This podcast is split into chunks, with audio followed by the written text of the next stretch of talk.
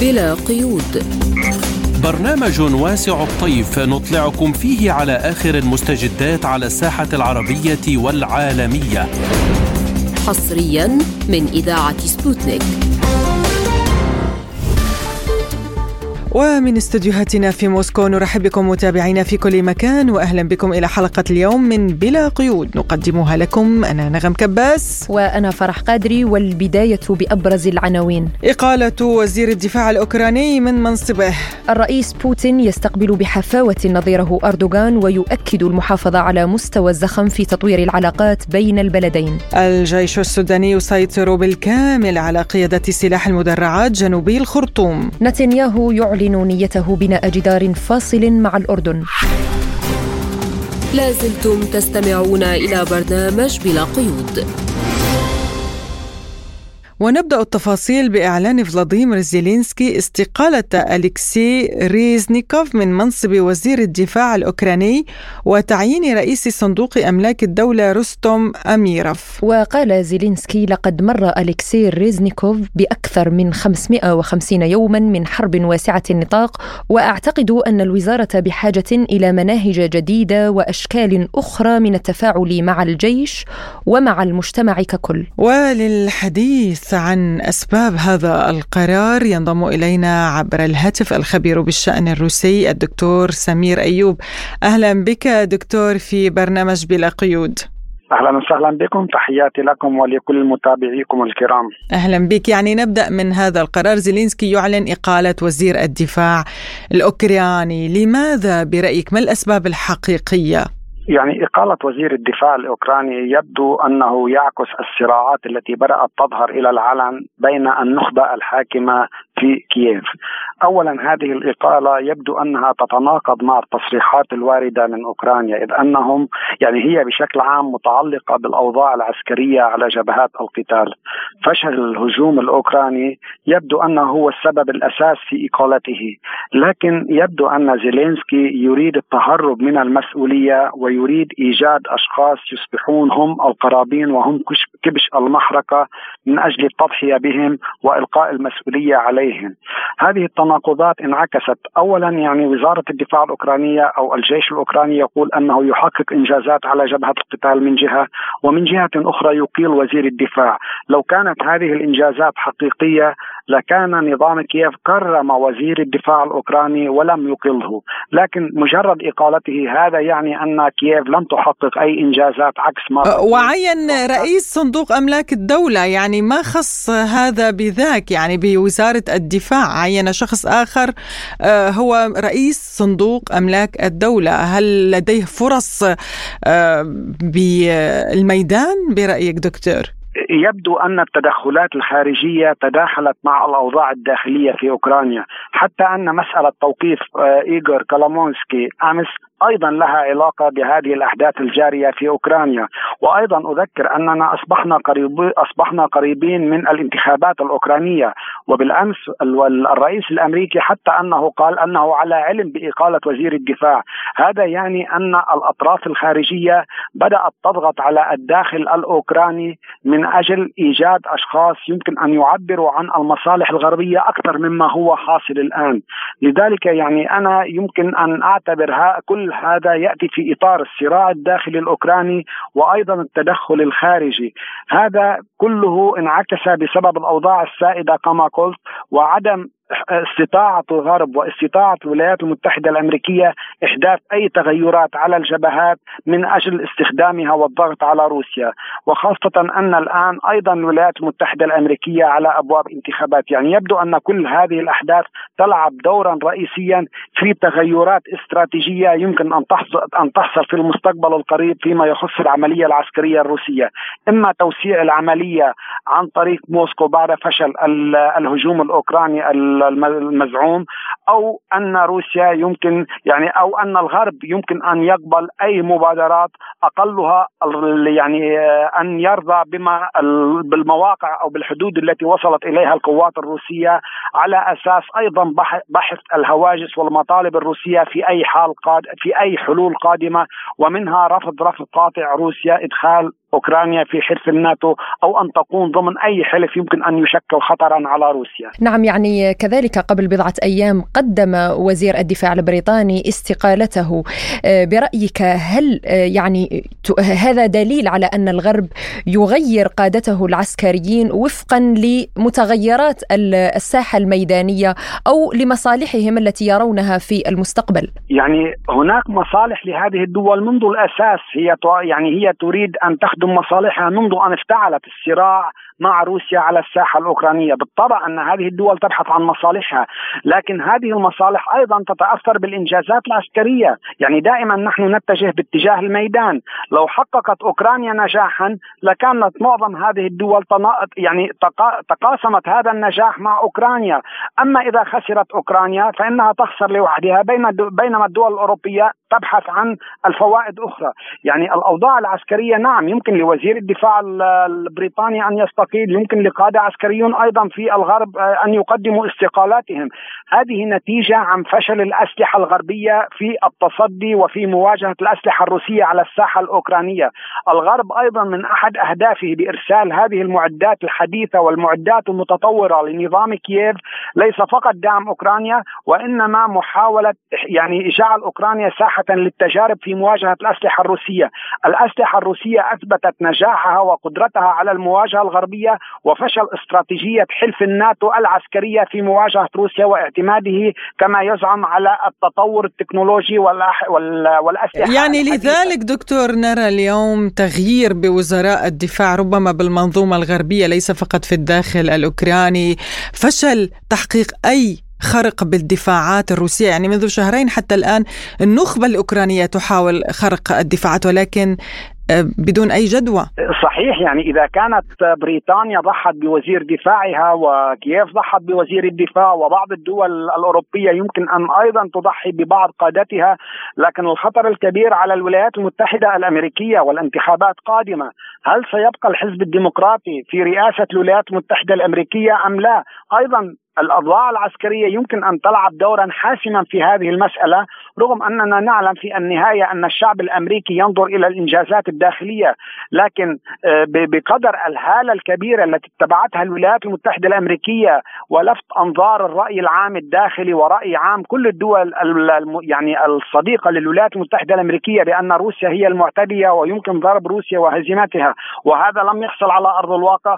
أيضا الإدارة الأمريكية يمكن أن تدفع ثمنا غاليا ويؤدي إلى فوز الحزب الجمهوري، يعني أنا لا أقول أن نظرة الحزب الجمهوري تختلف عن الحزب الديمقراطي، لكن مجرد آه، فشل الحزب الديمقراطي هذه تعتبر معاقبة له نتيجة للسياسة التي يتبعها آه، في دعمه لأوكرانيا ضد روسيا وفي سلب الأموال الناخب الأمريكي والشعب الأمريكي وتقديمها إلى نظام كييف حيث أن الجميع يعلم أن هذا النظام غارق في الفساد إلى قمة رأسه ولا يمكن التعويل عليه ولا يمكن أن يتخذ كمثالا للديمقراطية ولنشر والدفاع عن حقوق الإنسان طيب طيب دكتور يعني في نعم. ظل هذه الظروف كل التي نتحدث عنها وحضرتك يعني ذكرت الوضع الميداني السياسي وإلى ما هنالك يعني رئيسة وزراء فنلندا السابقة دعت إلى الضغط على كل من روسيا وأوكرانيا لبدء محادثات سلام هل يمكن البدء بالفعل بهذه المفاوضات بعد كل ما يمر به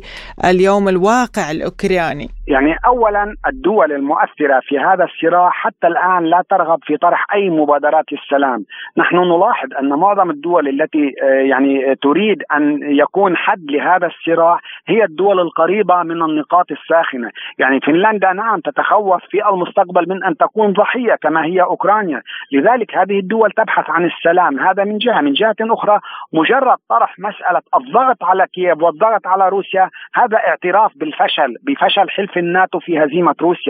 اذكر بأن في بداية العملية وفي اواج قوة حلف الناتو وإرساله كل المعدات إلى أوكرانيا كان يقول علنا أن الهدف من الصراع مع روسيا على الساحة الأوكرانية هو هزيمة روسيا استراتيجيا يعني ضربها عسكريا وإضعافها وإبعادها عن الساحة الدولية. الآن بدأوا يتحدثون عن أنه يجب الضغط على نظام كييف وهل نظام كييف يملك قراره من أجل المفاوضات مع روسيا من عدمه؟ نحن نعلم أن نظام كييف منذ البداية أراد التفاوض مع روسيا لكنه منع من قبل بريطانيا والولايات المتحدة الأمريكية.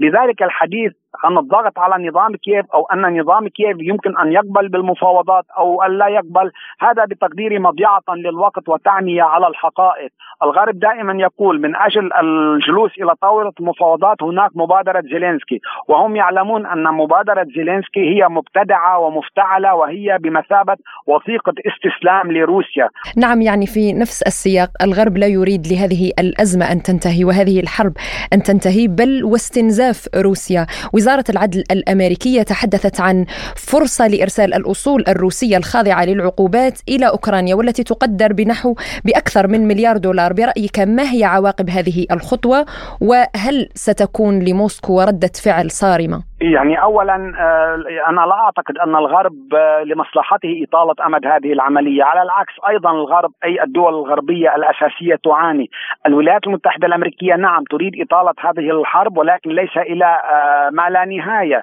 أيضا هناك حدود لهذه الحرب، ما يخص الأصول الروسية بتقديري لا يوجد أي مسوق قانوني يحق لهذه الدول بأن يعني أن تتصرف بالأصول الروسية. وإذا تصرفت بها نعم روسيا لديها العديد من المواقف يمكن أن ترد ويمكن أن تؤذي الولايات المتحدة وأوروبا اقتصاديا. هذا من جهة. من جهة أخرى يمكن أيضا أن تتضرر أمريكا والدول الأوروبية الأخرى لأنه ليس لروسيا فقط أصول مالية في هذه الدول وإنما لدول عديدة. لديها موارد لديها أموال لديها مؤسسات مالية في هذه الدول. يمكن أن تتخوف من أنه في حال كانت روسيا هي الهدف وهي الضحية من هذه السياسة الغير قانونية والسياسة العدوانية لأوروبا والولايات المتحدة. يمكن أيضا لهذه الدول أن تتعرض لنفس السياسة، لذلك بتقديري هنا الغرب هو الذي يخسر على الصعيدين، اولا روسيا لديها إمكانيات الرد ولديها الموارد وقادرة، ثانيا يمكن للغرب وللولايات المتحدة الأمريكية أن تفقد مصداقيتها أمام الدول الأخرى وهذا يعرض مؤسساتها المالية واقتصادها للاهتزاز ولعدم الثقة وهذا في المستقبل يبعد هذه الدول عن التعامل مع الولايات المتحدة الأمريكية ويعطي المجال أكثر لكل الأحلاف التي بدأت تتشكل من قمة شنغهاي إلى حلف إلى حلف البريكس وإلى يعني دول أخرى تحاول الابتعاد قدر الإمكان عن تأثير الاقتصادي لعلاقاتها مع الولايات المتحدة الأمريكية. لأن الولايات المتحدة استخدمت كل علاقاتها الاقتصادية وتأثيرها المالي من أجل الهيمنة والضغط على الدول وتس تسييس كل هذه الأمور بعيدا عن المصالح المشتركة، هذا إذا كانت ترضى به الولايات المتحدة الأمريكية، الدول الأخرى في حال شعرت أنها قادرة على التمرد أو الانسحاب من أو التخلص من هذه الهيمنة بتقديري لديها الآن مجال للمناورة والالتحاق بأحلاف أخرى وكما قلت البريكس وغيرها من القمم الأحلاف التي تتشكل الآن لتغيير سياسة العالم بشكل عام. أي جعل العالم ذا سياسه متعددة الاقطاب وليس سياسة واحدة. تهيمن عليها واشنطن مع حلفائها من الأوروبيين.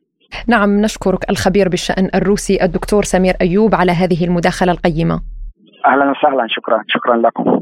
ونواصل في الشأن الروسي. إذ بحث الرئيس الروسي فلاديمير بوتين مع نظيره التركي رجب طيب أردوغان في مدينة سوتشي الروسية العلاقات الثنائية ومبادرة الحبوب عبر البحر الأسود. وقال الرئيس بوتين في مستهل اللقاء إن هناك ثبات في العلاقات ويتم الحفاظ على زخمها عبر تطويرها في مختلف المجالات بين البلدين مشيرا إلى أن حجم التبادل التجاري بين روسيا وتركيا ارتفع بنسبة 86% خلال العام الماضي وأنه في النصف الأول من هذا العام يستمر الاتجاه الإيجابي في التجارة بين البلدين. وبحث الرئيسان أيضا تطورات ملف الأزمة الأوكرانية ومساعي الوساطة التركية لإعادة إحياء المفاوضات السياسية بين الطرفين. ولمناقشة هذا الموضوع أكثر نستضيف معنا الخبير بالشؤون التركية الأستاذ محمود علوش. أهلا وسهلا بك في برنامج بلا قيود. أهلا أهلا مساء الخير لكم ولمستمعيكم المحترمين. نبدأ يعني معك من لقاء الرئيس التركي رجب طيب أردوغان بنظيره الروسي فلاديمير بوتين. يعني ما هي قراءتك لهذه الزيارة في هذا التوقيت تحديدا؟ يعني طبعا الزيارة مهمة آه، كما تعلمون هي أول زيارة للرئيس رجب طيب إردوغان إلى تركيا بعد فوزه بولاية رئاسية آه، جديده وأيضا يعني هذه الزيارة تأتي في آه، خضم بعض المستجدات التي طرأت على القضايا التي تعاون تركيا وروسيا على رأسها مساله اتفاقية الحبوب بالإضافة إلى الحوار التركي السوري وغيره من القضايا الجيوسياسية بين تركيا وروسيا. لذلك هذه الزيارة بطبيعه الحال مهمة جدا. وأعتقد أنه تعكس أو تعطي رسالة واضحة بأن علاقة المصالح أو المنافع المتبادلة بين أنقرة وموسكو آه، ستمضي آه، قدما على الأقل في السنوات الخمس الجديدة من حكم الرئيس رجب طيب إردوغان لأنه يعني جانب كبير من العلاقات أو من قوة العلاقات التركيه الروسية في الحقيقة يرتكز على البعد الشخصي آه، في العلاقه العمل بين قادة الدولتين. أيضا هذه العلاقات ستمضي قدما بمعزل عن التباينات المواقف بين تركيا وروسيا في بعض القضايا وبمعزل عن الاتجاه التركي لتحسين العلاقات مع الدول الغربية لأنه في الآونة الأخيرة آه، تركيا تميل إلى تحسين علاقاتها مع الدول الغربية وهذا الأمر آه، أثار بطبيعة الحال شكوك وتساؤلات حول آه، تأثير التوجه التركي نحو إصلاح العلاقات مع الغرب على العلاقات التركية الروسية. بخلاصة القول اليوم هذه القمة بالتأكيد هي مهمة جدا بالنسبة للعلاقات ومستقبل نعم نعم استاذي العزيز يعني آه، الصوت رديء نرجو أن تغير المكان إن أمكن. تسمعني حضرتك بوضوح؟ نعم نعم نعم نعم الآن الصوت أفضل. يعني نتحدث عن مبادرة الحبوب واليوم الرئيسان يبحثان هذه المبادرة. روسيا خرجت منها كما هو معلوم بسبب عدم وفاء الغرب آه، للبنود الروسية للشق المتعلق بروسيا. هل اليوم تركيا قادرة على أن تكون ضامنا لتحقيق البنود الروسية في المبادرة يعني أعتقد إنه قدرة تركيا على أن تكون أو أن تلعب دور ضامن بشكل فعلي لاتفاقيه الحبوب أو للمطالب الروسية فيما يتعلق بهذه الاتفاقية هو دور محدود كي نكون واقعيين، لكن بالتأكيد آه، مسألة أو الرعاية التركية لهذه الاتفاقية مهمة جدا. يعني خلال الفترة العام من هذه الاتفاقية كان يعني الرئيس أردوغان يجب أن يكون لديه اليوم آه، آه، يعني أوراق مقنعة. يعني هو يريد أن يبحث مع بوتين عودة روسيا إلى الاتفاق. حضرتك تقول أنه لا يمكن أن تكون ضامنا 100% ولكن ربما لديه أوراق اليوم يطرحها على الرئيس بوتين. صحيح. أنا قصدت بفكرة أن تركيا لا يمكن أن تكون ضامن كامل بمعنى أنه هي لا تستطيع أو لا تملك تأثير على الدول الغربية لإقناعها بتخفيف العقوبات على روسيا أو منحها بعض الاعفاءات التي تريدها موسكو فيما يتعلق بتسهيل صادراتها من الحبوب والأسمدة، لكن بالتأكيد كما تفضلت أعتقد انه الرئيس إردوغان اليوم يحمل في جعبته مبادرة مهمة وهي مسألة التعاون التركي الروسي آه، المشترك في تصدير روسيا لمنتجاتها من الحبوب إلى دول الجنوب العالمي. وهذه المبادرة تم الكشف عنها مؤخرا ربما تكون قطر أيضا جزء من هذه المبادرة.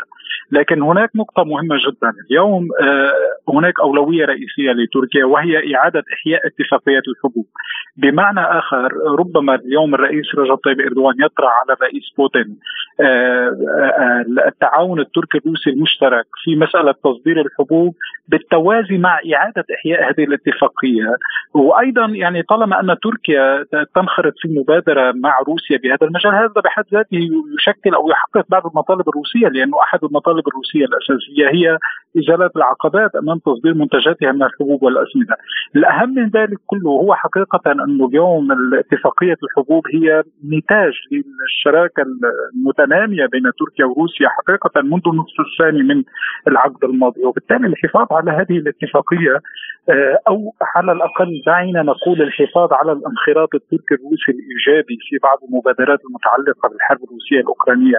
بالتأكيد سيكون له انعكاسات إيجابية على العلاقات التركيه الروسية وسيكون مصلحة للطرفين، ربما هذا الرهان الأساسي اليوم لإمكانية إقناع تركيا لروسيا بالعودة مجددا إلى اتفاقيه نعم يعني هناك خبراء قالوا أن هذه المفاوضات ستكون يعني حاسمة المصير.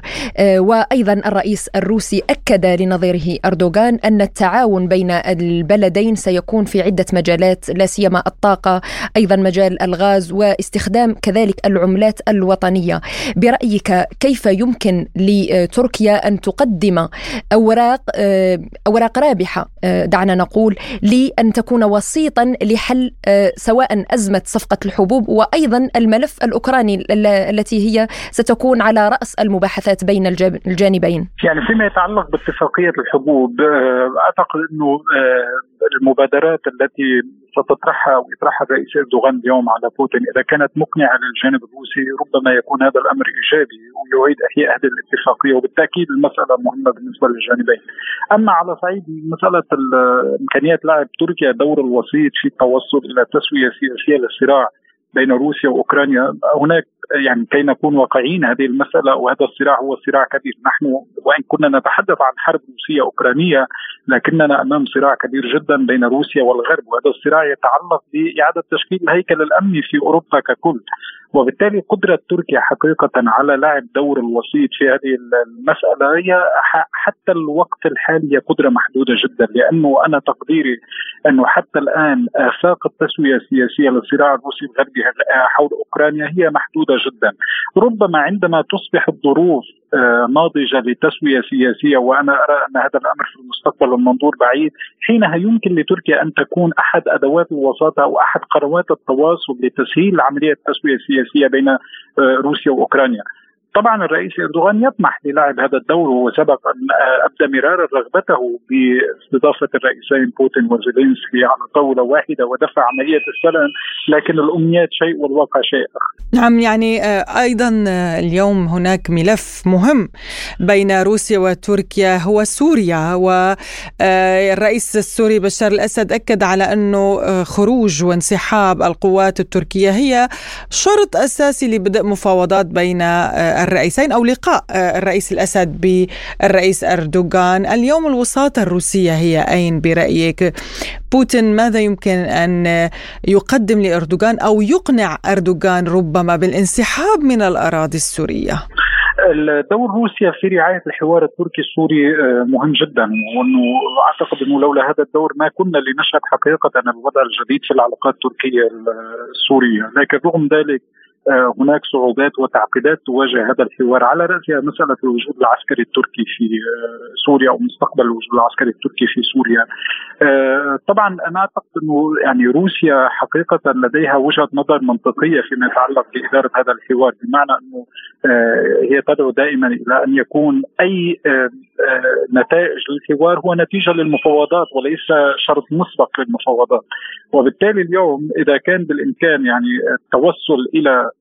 حل نهائي لمسألة الوجود العسكري التركي في سوريا فهو يجب أن يكون نتيجة لمفاوضات وهذا الأمر هي ما تعمل عليه روسيا وهذا الأمر المنطقي. لكن أن يكون مسألة مواصله المفاوضات كان يكون الانسحاب شرط مسبق لمواصلة المفاوضات لماذا المفاوضات؟ يعني لن يكون للمفاوضات أي نتيجة. وبالتالي اليوم تأمل تركيا من روسيا أن تمارس في الحقيقة ضغط أكبر على الرئيس الأسد من أجل دفعه إلى التخلي عن الشرط المتعلق بمساله الانسحاب التركي من سوريا والمضي في هذه المفاوضات.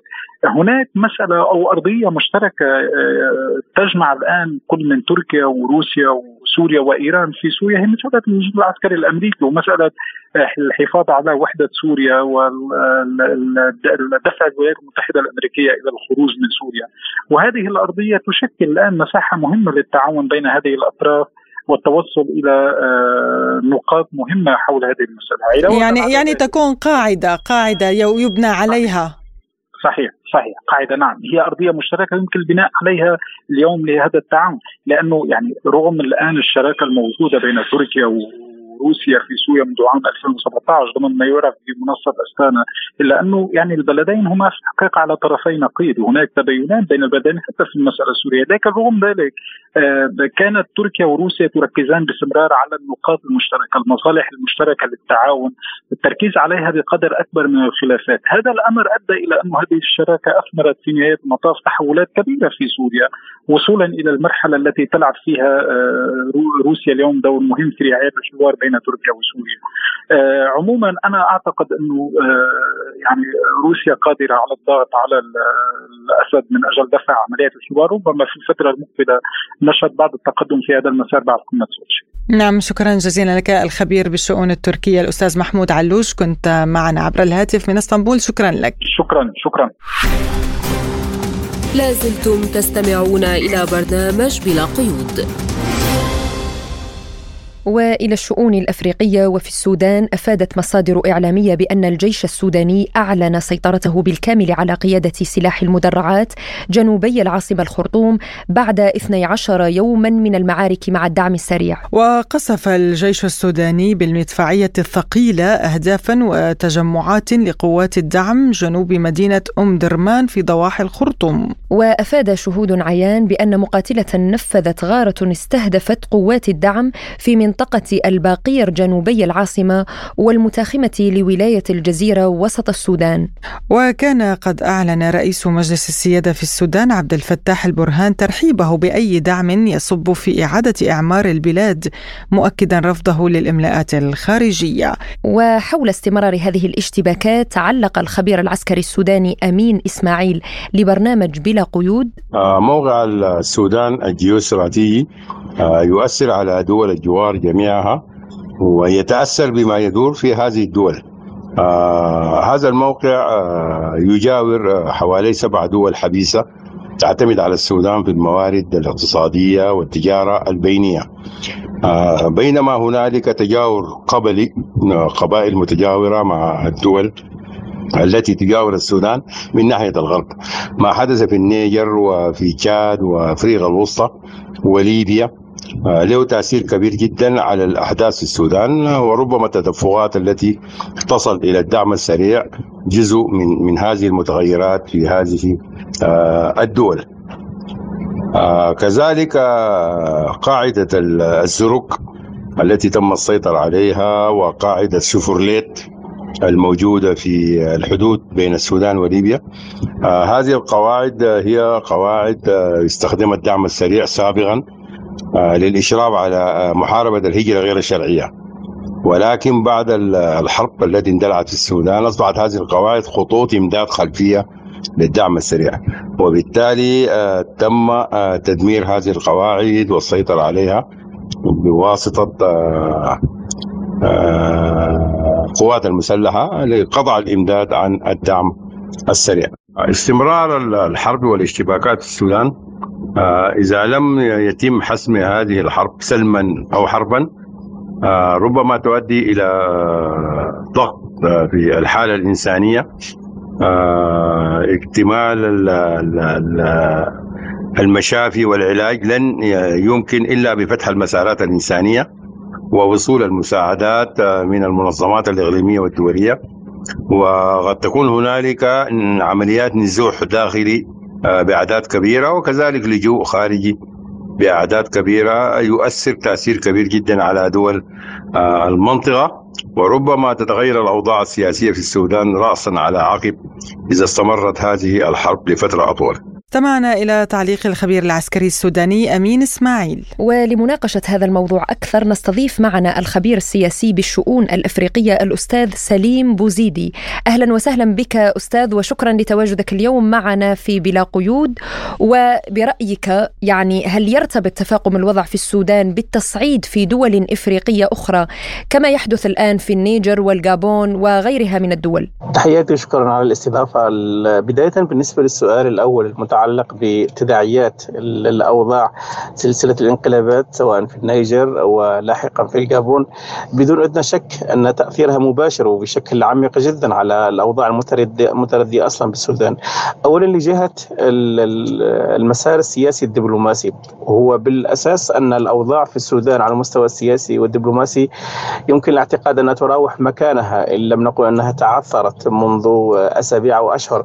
كل المحاولات التي سواء قام بها المبعوث الأمريكي أو المتحدة أو الاتحاد الأفريقي. وكل الوسطاء لم تتوصل ويبدو أن الأزمة السودانية دخلت مرحلة من التعفن والتعقيد. هي الآن أصبحت بعنوان للأسف الشديد الحرب الأهلية المفتوحة. اندلاع أوضاع أو تردي الأوضاع في المحيط القريب من السودان. طبعا على المستوى السياسي هو يعرقل كل الجهود السياسية وبالتالي آه، الوسطاء الذين كانوا معنيين بالملف السوداني. هناك الآن أولويات أخرى لا تقل خطورة سواء كان مجلس السلم والأمن الأفريقي أو آه، منظمة الايكواس كل الدول المعنية بالقضية السودانية الآن آه، معنية بهذه الملفات الجديدة المتفجرة والتي تهدد حتى مناطق أخرى. لاحظنا كيف أن مثلا الاوضاع في الكاميرون أصبحت الآن آه، في وضع الترقب رئيس الكاميرون قام بتغييرات على مستوى قيادة الجيش. ثانيا وهو الأخطر أن الوضع الأمني الآن هو على حافة الهاوية والوضع الأمني المتعفن والمتدهور في السودان قد ينزلق إلى أوضاع أكثر خطورة إذا ما ذهبت المنطقة إلى خيارات عسكرية غير مدروسة سواء في النيجر أو دخول دول أخرى آه، مناصرة للنيجر مثل مالي وبوركينا فاسو التي أعلنت بشكل صريح أنهما ستكون طرفا في هذه المعادلة. والطرف الأخطر والذي لا يذكر كثيرا كثيرا في الإعلام وهي الجماعات الإرهابية النشطة جدا والتي تعتقد وترى في هذه الظروف فرصة ملائمة جدا للتموقع والتمدد سواء كان داعش أو تنظيمات القاعدة وتفريعاتها. وبالتالي نحن أمام سيناريو مرعب للمنطقة ومرعب للسودانيين وقد تنزلق الأمور أكثر مما عليه الآن. آه هذا بالنسبة للسؤال الأول. طيب يعني هذه السيطرة آه، برأيك ما أهميتها الاستراتيجية؟ يعني القاعدة نفسها ما الأهمية من السيطرة عليها؟ إعلان الجيش السيطرة على قاعدة الدعم السريع أو التي أعلن عليها في الحقيقة صحيح. آه، هو إعلان آه، مع أن آه، قوات حميتي قالت أو نفت هذا الخبر ولكن يبدو أننا الآن أمام سيطرة. آه وهو ما يعكس حتى اللهجة الحادة لقادة الجيش السوداني على أنهم الآن أصبحوا في حل من التفاوض مع قوات الدعم السريع. الأهمية الاستراتيجية كبيرة جدا وتنطلق من المعارك الضارية التي خيضت من أجل السيطرة على هذه القاعدة. والطرفان آه تكبدا خسائر بشرية كبيرة جدا. فنحن نتكلم على قاعدة في منطقة حيوية جدا للعاصمة السودانية. وسيطر عليها عسكريا آه، هامة ومفصلية ومؤثرة بشكل مباشر على الوضع الميداني. لكن أيضا وفي هذا التوقيت السياسي والدبلوماسي آه، الحساس جدا سيطر عليها لديها بعد رمزي وهو ما يتقاطع مع التحركات التي آه، باشرها البرهان سواء الخارجية بزيارته اللافتة إلى مصر ولقاء عبد الفتاح السيسي وهي إشارة واضحة على أنه يقول آه، صحيح أننا نخوض معارك ضارية مع قوات الدعم السريع لكن اليد الطولة لنا نحن الممثل الشرعي آه، للشعب السوداني وتبع هذه الزيارة الخارجية إلى زيارات داخلية. هو موجود حاليا بجوبة آه، للتشاور والتنسيق. وبالتالي إنجاز عسكري من هذا القبيل وهو إنجاز كبير جدا بالمعنى الميداني واللوجستي وللتحرك على مناطق أخرى في السودان أو حتى في مناطق أخرى. لكنه الأهم أنه آه، يقدم آه، آه، ورقة أخرى في يد البرهان في تحركاته السياسية على أن الجيش السوداني يخوض معارك كبيرة لكنه يتقدم وهو الآن في مرحلة حسم المعركة وليس في باب التفاوض مع أحمدتي وقوات الدعم السريع. طيب يعني برأيك إلى ماذا سيؤدي استمرار الاشتباكات بالسودان بعد أكثر من أربعة أشهر؟ للأسف الشديد استمرار الاشتباكات آه، هي الخاسر الأكبر آه، طبعا وربما حتى الكبير هو الشعب السوداني والصور التي تنقلها وكالات الأنباء أو شاشات التلفزيون أو حتى مواقع التواصل الاجتماعي آه، صورة في الحقيقة دامية أولا عندما تصبح السودان بهذا الوضع حتى ليس للجانب المعيشي والاقتصادي والاستقرار الامني نتكلم على دفن الجثث وشوارع آه، بالعاصمة السودانية تعج بجثث بالشارع إلى هذا المستوى. وصل الأمر وبالتالي استمرار الاشتباكات والتي طالت وأدخلت البلاد في حرب أهلية حقيقية. آه، والمشكلة أن استمرار الاشتباكات ربما هو آه، سيدفع بالأزمة السودانية إلى مزالق أخرى. نعلم جميعا أن ما زالت هناك عناوين لهذه الأزمة قد تنفجر. السودان مركب ديموغرافي وسياسي وإثني وتراكم أزمات سابقة سواء في دارفور أو في شرق السودان أو حتى بالنسبة لجنوب السودان يضاف إليها الأزمة الاقتصادية. وبالتالي استمرار الحرب واستمرار الأزمة السياسية والتي حتى وإن قال الجيش السوداني أنه يحرز انتصارات عسكرية هامة لكن يبدو أن الوضع الميداني ما زال بعيد عن الحسم بل قد تدخل أطراف جديدة ومعادلات جديدة آه، تدخل الصراع في مزيد من التعقيد والتعفن الأمني وبالتالي آه، التعفن الإنساني وبالتالي أيضا آه، تأخر الحل السياسي لأن كما كان دائما الشأن في أغلب النزاعات في أفريقيا العامل الخارجي سواء الإقليمي أو الدولي هو العامل الحاسم. والسودان الآن متروك لشأنه ولا يبدو أن المجتمع الدولي معني بإيجاد حل جذري أو على الأقل أن الأطراف المتحاربة بالوكالة داخل السودان آه، لم تصل إلى مرحلة من التوافق للضغط على هذه الأطراف لإيجاد صيغة توافقية آه، تكبح انزلاق السودان إلى حرب أشمل وأوسع. قد تتداخل فيها عناصر قبلية وإثنية وحتى أطراف أخرى قريبة من السودان مرتبطة سواء قبليا واجتماعيا أو مرتبطة بمصالح مباشرة في هذا البلد الغني بالموارد الطبيعية والفقير اقتصاديا الخبير السياسي بالشؤون الإفريقية الأستاذ سليم بوزيدي شكرا لك على هذه المداخلة. لازلتم تستمعون إلى برنامج بلا قيود. ملفنا التالي عن إعلان رئيس الوزراء الإسرائيلي بنيامين نتنياهو عن خطط لبناء حواجز على الحدود الإسرائيلية الأردنية مشيرا في الوقت نفسه إلى أن بناء الجدار على الحدود مع مصر يمنع دخول أكثر من مليون مهاجر غير شرعي من أفريقيا. الأمر الذي حسب قوله يمكن أن يدمر إسرائيل.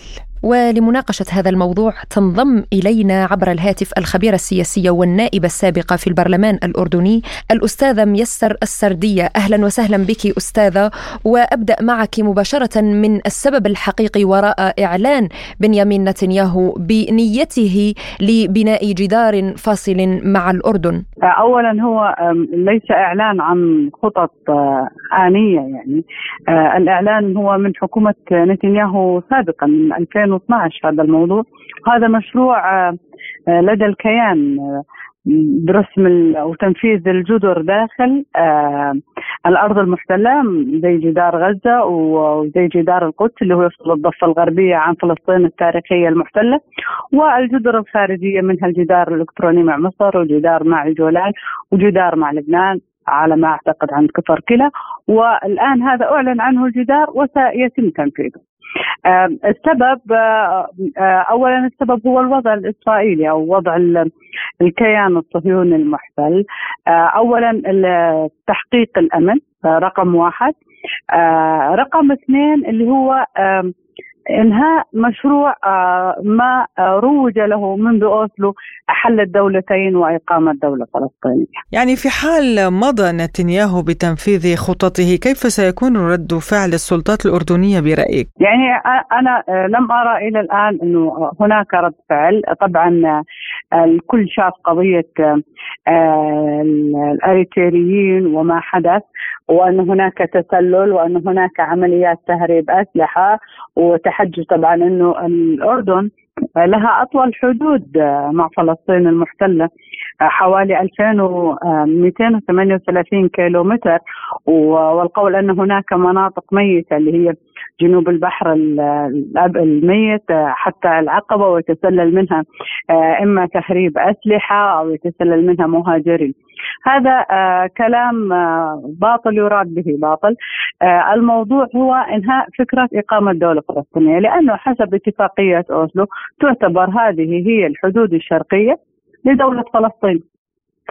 دولة فلسطين الاتفاقية التي على الورق وترسيم أي حدود بين الأردن وهذه الدولة الآن وهمية. يفترض أن يوجد الفلسطينيين موجودين فيها كطرف ولكن الآن كل شيء يتم بعيدا عن سلطة الضفة الغربية أو سلطة الدولة الفلسطينية. فأنا يعني لم لا أرى هناك أي رادع وطبعا الوسيلة اللي هي إضفاء فكرة أمن إسرائيل وأمن الأردن إنه هناك متسللين إلى الأردن ومتسللين من الأردن وإعلان سواء بالصحافة الإسرائيلية أو حتى يمكن معهد واشنطن لدراسات الشرق الأوسط إنه ضبط كميات من الأسلحة ب 2021 وب 2022 آه كل هذه الأمور لا هي آه تحت آه عباءة تنفيذ هذا الجدار وأنهاء فكرة إقامة دوله فلسطينيه. طيب يعني برأيك هل ستؤدي هذه الخطوة إلى موجة تصعيد أخرى في المنطقة؟ أنا يعني المنطقة أصلا هي على فوهه بركان.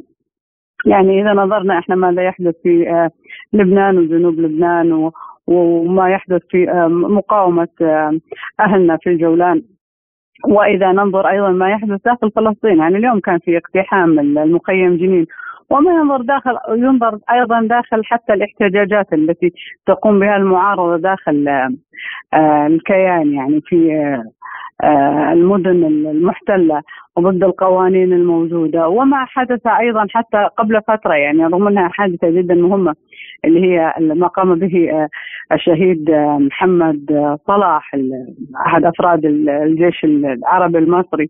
يعني المنطقة أصلا كلها على فوهة بركان ممكن التصعيد موجود وأما الصدام مع الكيان مباشرة الصدام مع الكيان مباشرة وارد في أي لحظة يعني من الأحداث التي نراها. يعني برأيك ما الذي يمكن أن يجعل نتنياهو يتراجع عن هذه الخطوة خاصة وانك تحدثت يعني عن تصعيد في المنطقة؟ يعني لا يمكن أن يتراجع الإسرائيليين بين قوسين لديهم استراتيجية. يعني الجدار الأول لم ينفذه نتنياهو الذي كان ما بين الضفة الغربية وغزة في ذلك الحين نفذه شارون. هذه استراتيجية موجودة وكل حكومة تأتي.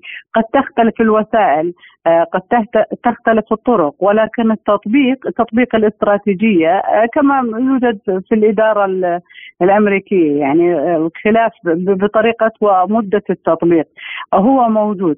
هذه الحكومة قد تكون يعني الأكثر وضوحا في تشددها ضد الشعب الفلسطيني ومكونات الشعب الفلسطيني وخنق الشعب الفلسطيني.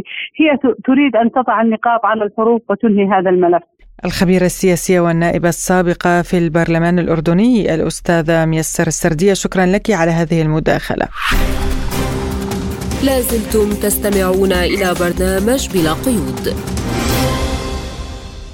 وإلى الشأن الاقتصادي حيث قال سيرجي كولابانوف نائب مدير مركز اقتصاد مجمعات الوقود والطاقة التابع للمركز الاستراتيجي المركزي الروسي إن المملكة العربية السعودية قد تخفض في أكتوبر تشرين الأول خفضها الطوعي لإنتاج النفط الذي بدأ في يوليو تموز من مليون إلى 0.8 أو 0.9 مليون برميل يوميا. بدوره أعلن نائب رئيس الوزراء الروسي ألكسندر نوفاك أن روسيا توصلت لاتفاق مع أوبك بلس بشأن خفض إمدادات النفط الروسية إلى الأسواق الخارجية موضحا أنه سيتم الإعلان عن معايير جديدة الأسبوع المقبل. وللخوض أكثر في تأثير هذا القرار ينضم إلينا عبر الهاتف المدير التنفيذي لمركز التنمية والتطوير للاستشارات الاقتصادية والخبير النفطي الدكتور علي بوخمسين.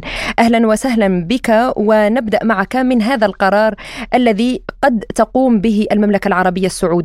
برأيك ما سبب اتخاذه وما تأثيره على الأسواق؟ أهلا وسهلا بكم وبالسادة المستمعين وشكرا لوكالة سبوتنيك الروسية على هذه الاستضافة الكريمة. في الواقع نعم هناك اعتقاد قوي وسائد لدى معظم المحللين في أسواق النفط العالمية أنه قد تتجه حكومة المملكة العربية السعودية لتمديد الخفض الطوعي في إنتاج النفط الذي ابتدأته من شهر جولاي العام الحالي وربما تمدده إلى وهو مستمر بطبيعة الحال وربما تمدده إلى نهاية شهر أكتوبر القادم. الحقيقة هذا التوجه يأتي من قبل الحكومة السعودية في سبيل تعزيز حماية أسواق النفط العالمية من جانب وتحقيق استقرار سعري لمستويات سعرية مقبولة لدى كل من المنتجين والمستهلكين في متوسطات مقبولة لدى كلا الطرفين.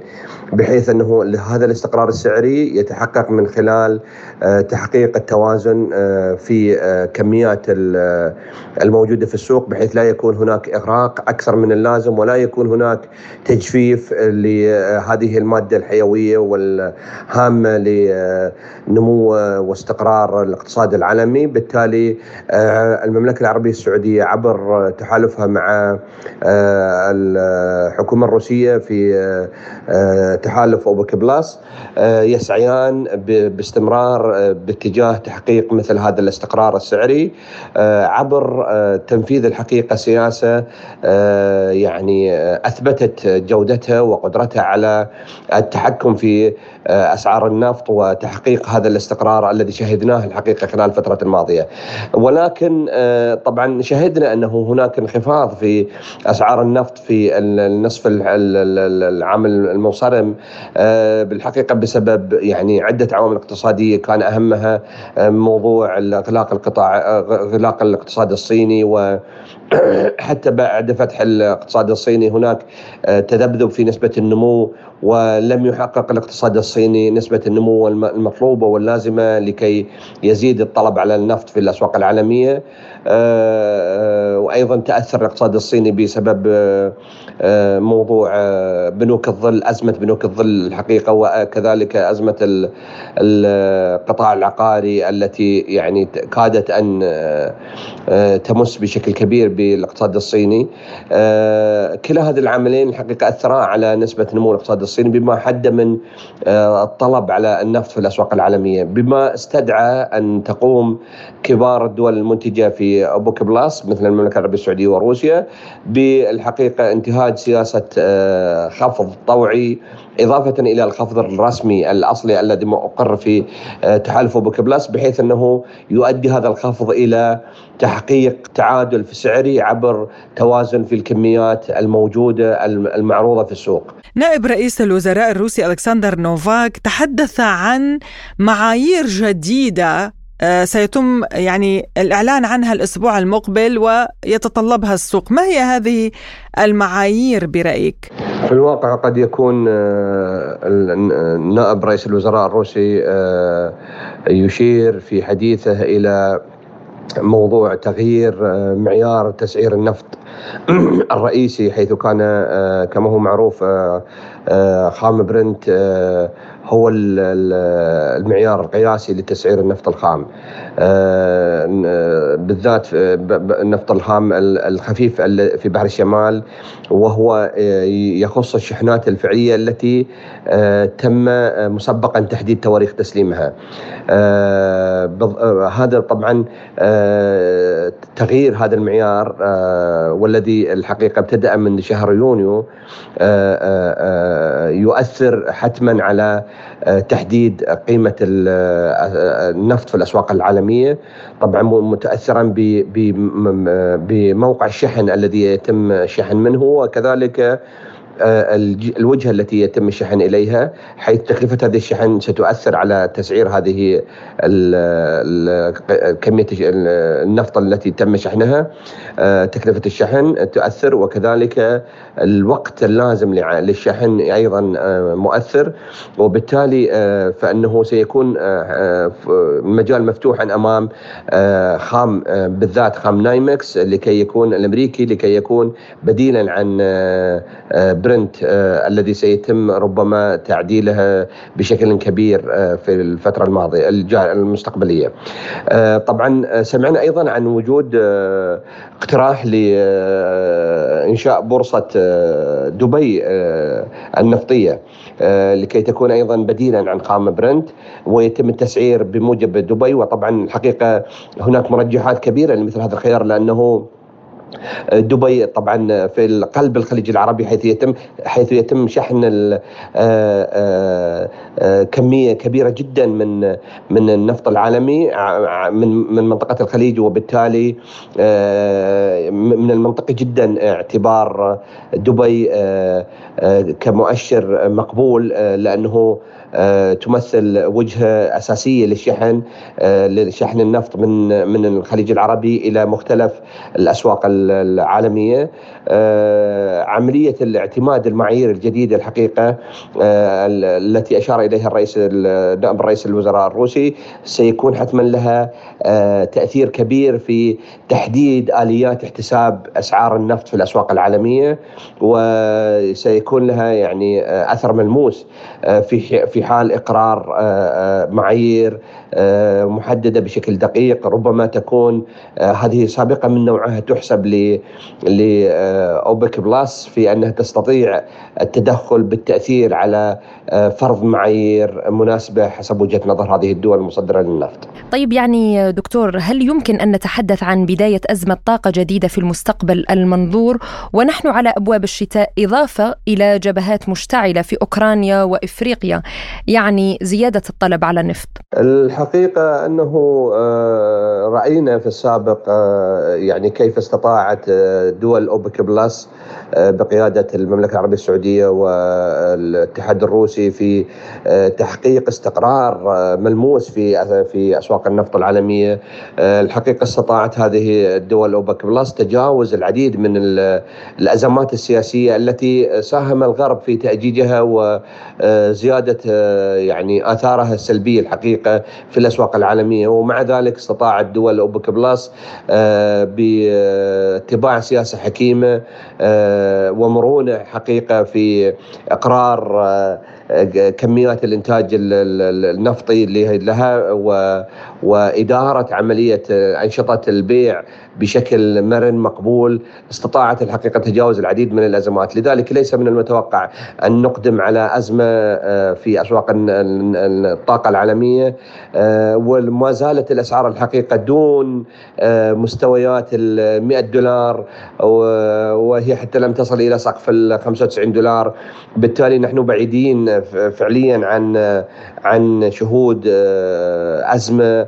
نفطية بسبب ارتفاع قياسي أو ارتفاع حاد في أسعار النفط العالمية. الحقيقة وصول السعر إلى إلى سقف ال 90 دولار هو مقبول جدا وهو وهو وهو يعتبر عادل لكلا الطرفين. حتى الدول المستهلكة سعر ال 90 دولار آه، لا يمثل شيء مقابل آه، ما تحصده هذه الدول من إيرادات ضريبية هائلة على أسعار النفط وكذلك المشتقات النفطية التي تستخرجها من هذه آه، من من النفط وتعيد بيعه سواء في أسواقها الداخلية أو في الاسواق أو في الأسواق العالمية. اذا نحن نحن الحقيقة يعني لسنا بصدد سعر مبالغ فيه وهو سعر مقبول وحتى سعر 90 دولار لم نصل إليه إلى الآن. لذلك ليس من المتوقع أن نشهد أزمة توافر لكميات النفط المطلوبة في الأسواق العالمية بجانب أنه أيضا في في حين آه، يعني آه، اتجاه الأسعار للارتفاع بشكل قياسي ربما نشهد تعديل في سياسة كميات الإنتاج المتداولة في أسواق النفط ربما آه، ترفع السعودية أو روسيا أو الدول الأخرى من من كميات الإنتاج وبالتالي تحقق تعادل في الأسعار. لذلك أنا أعتقد أنه الأسواق ليست بصدد مواجهة مثل هذه الأزمة في الفترة القادمة. المدير التنفيذي لمركز التنمية التنمية والتطوير للاستشارات الاقتصادية والخبير النفطي الدكتور علي بوخمسين شكرا لك على هذه المداخلة لازلتم تستمعون إلى برنامج بلا قيود ونختم مستمعينا الكرام حلقة اليوم من بلا قيود بملف المغرب والجزائر. ذكرت وسائل إعلام مغربية أن خفر السواحل الجزائري أطلق النار على سائحين يحملان الجنسيتين المغربية والفرنسية إثر دخولهما المياه الجزائرية عن طريق الخطأ وأثارت هذه الحادثة موجة من الاستنكار.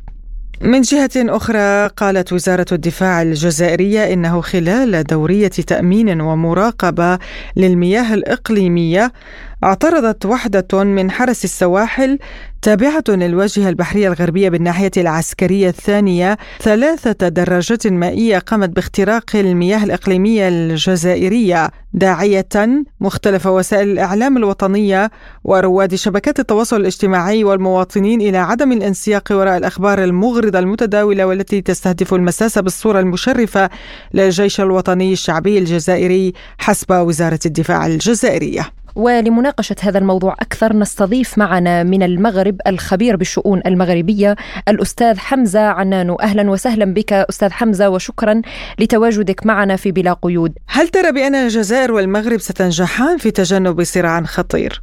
أن المغرب والجزائر في قدرتهما آه، تجنب آه، المشاكل وتجنب صراع خطير.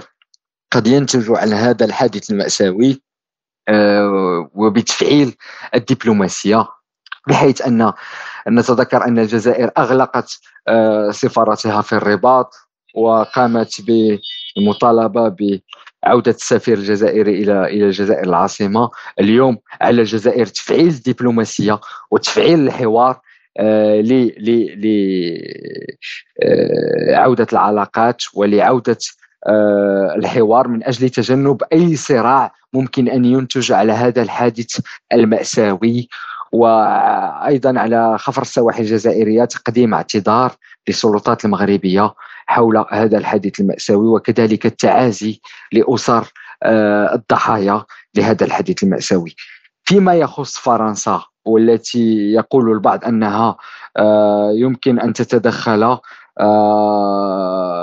في هذه القضية لأن أحد الضحايا يحمل الجنسية فرنسية آه، اليوم فرنسا آه، هي إذا تدخلت ستكون بشكل رسمي طرف في في في في هذا الصراع المغربي الجزائري بحيث أن عبر التاريخ كانت الأيادي الخفية الفرنسية التي تستفيد من هذا الصراع كانت تناور بشكل أو أشكال ما آه، ولكن اليوم فرنسا آه، بما أن أحد المواطنين آه، يحمل جنسية فرنسية أعتقد لا أعتقد أنها تتدخل لأننا إحنا اولا كنشوفوا هاد الناس كأنهم مغاربة واولا والمغرب اليوم عنده من العزم والحزم بأن يدافع على أي مواطن يحمل الجنسية المغربية أينما كان في العالم يعني ولسنا ولسنا بحاجة إلى تدخل فرنسي في هذا الإطار. نعم يعني هل برأيك ستتدخل فرنسا في التحقيق في هذه القضية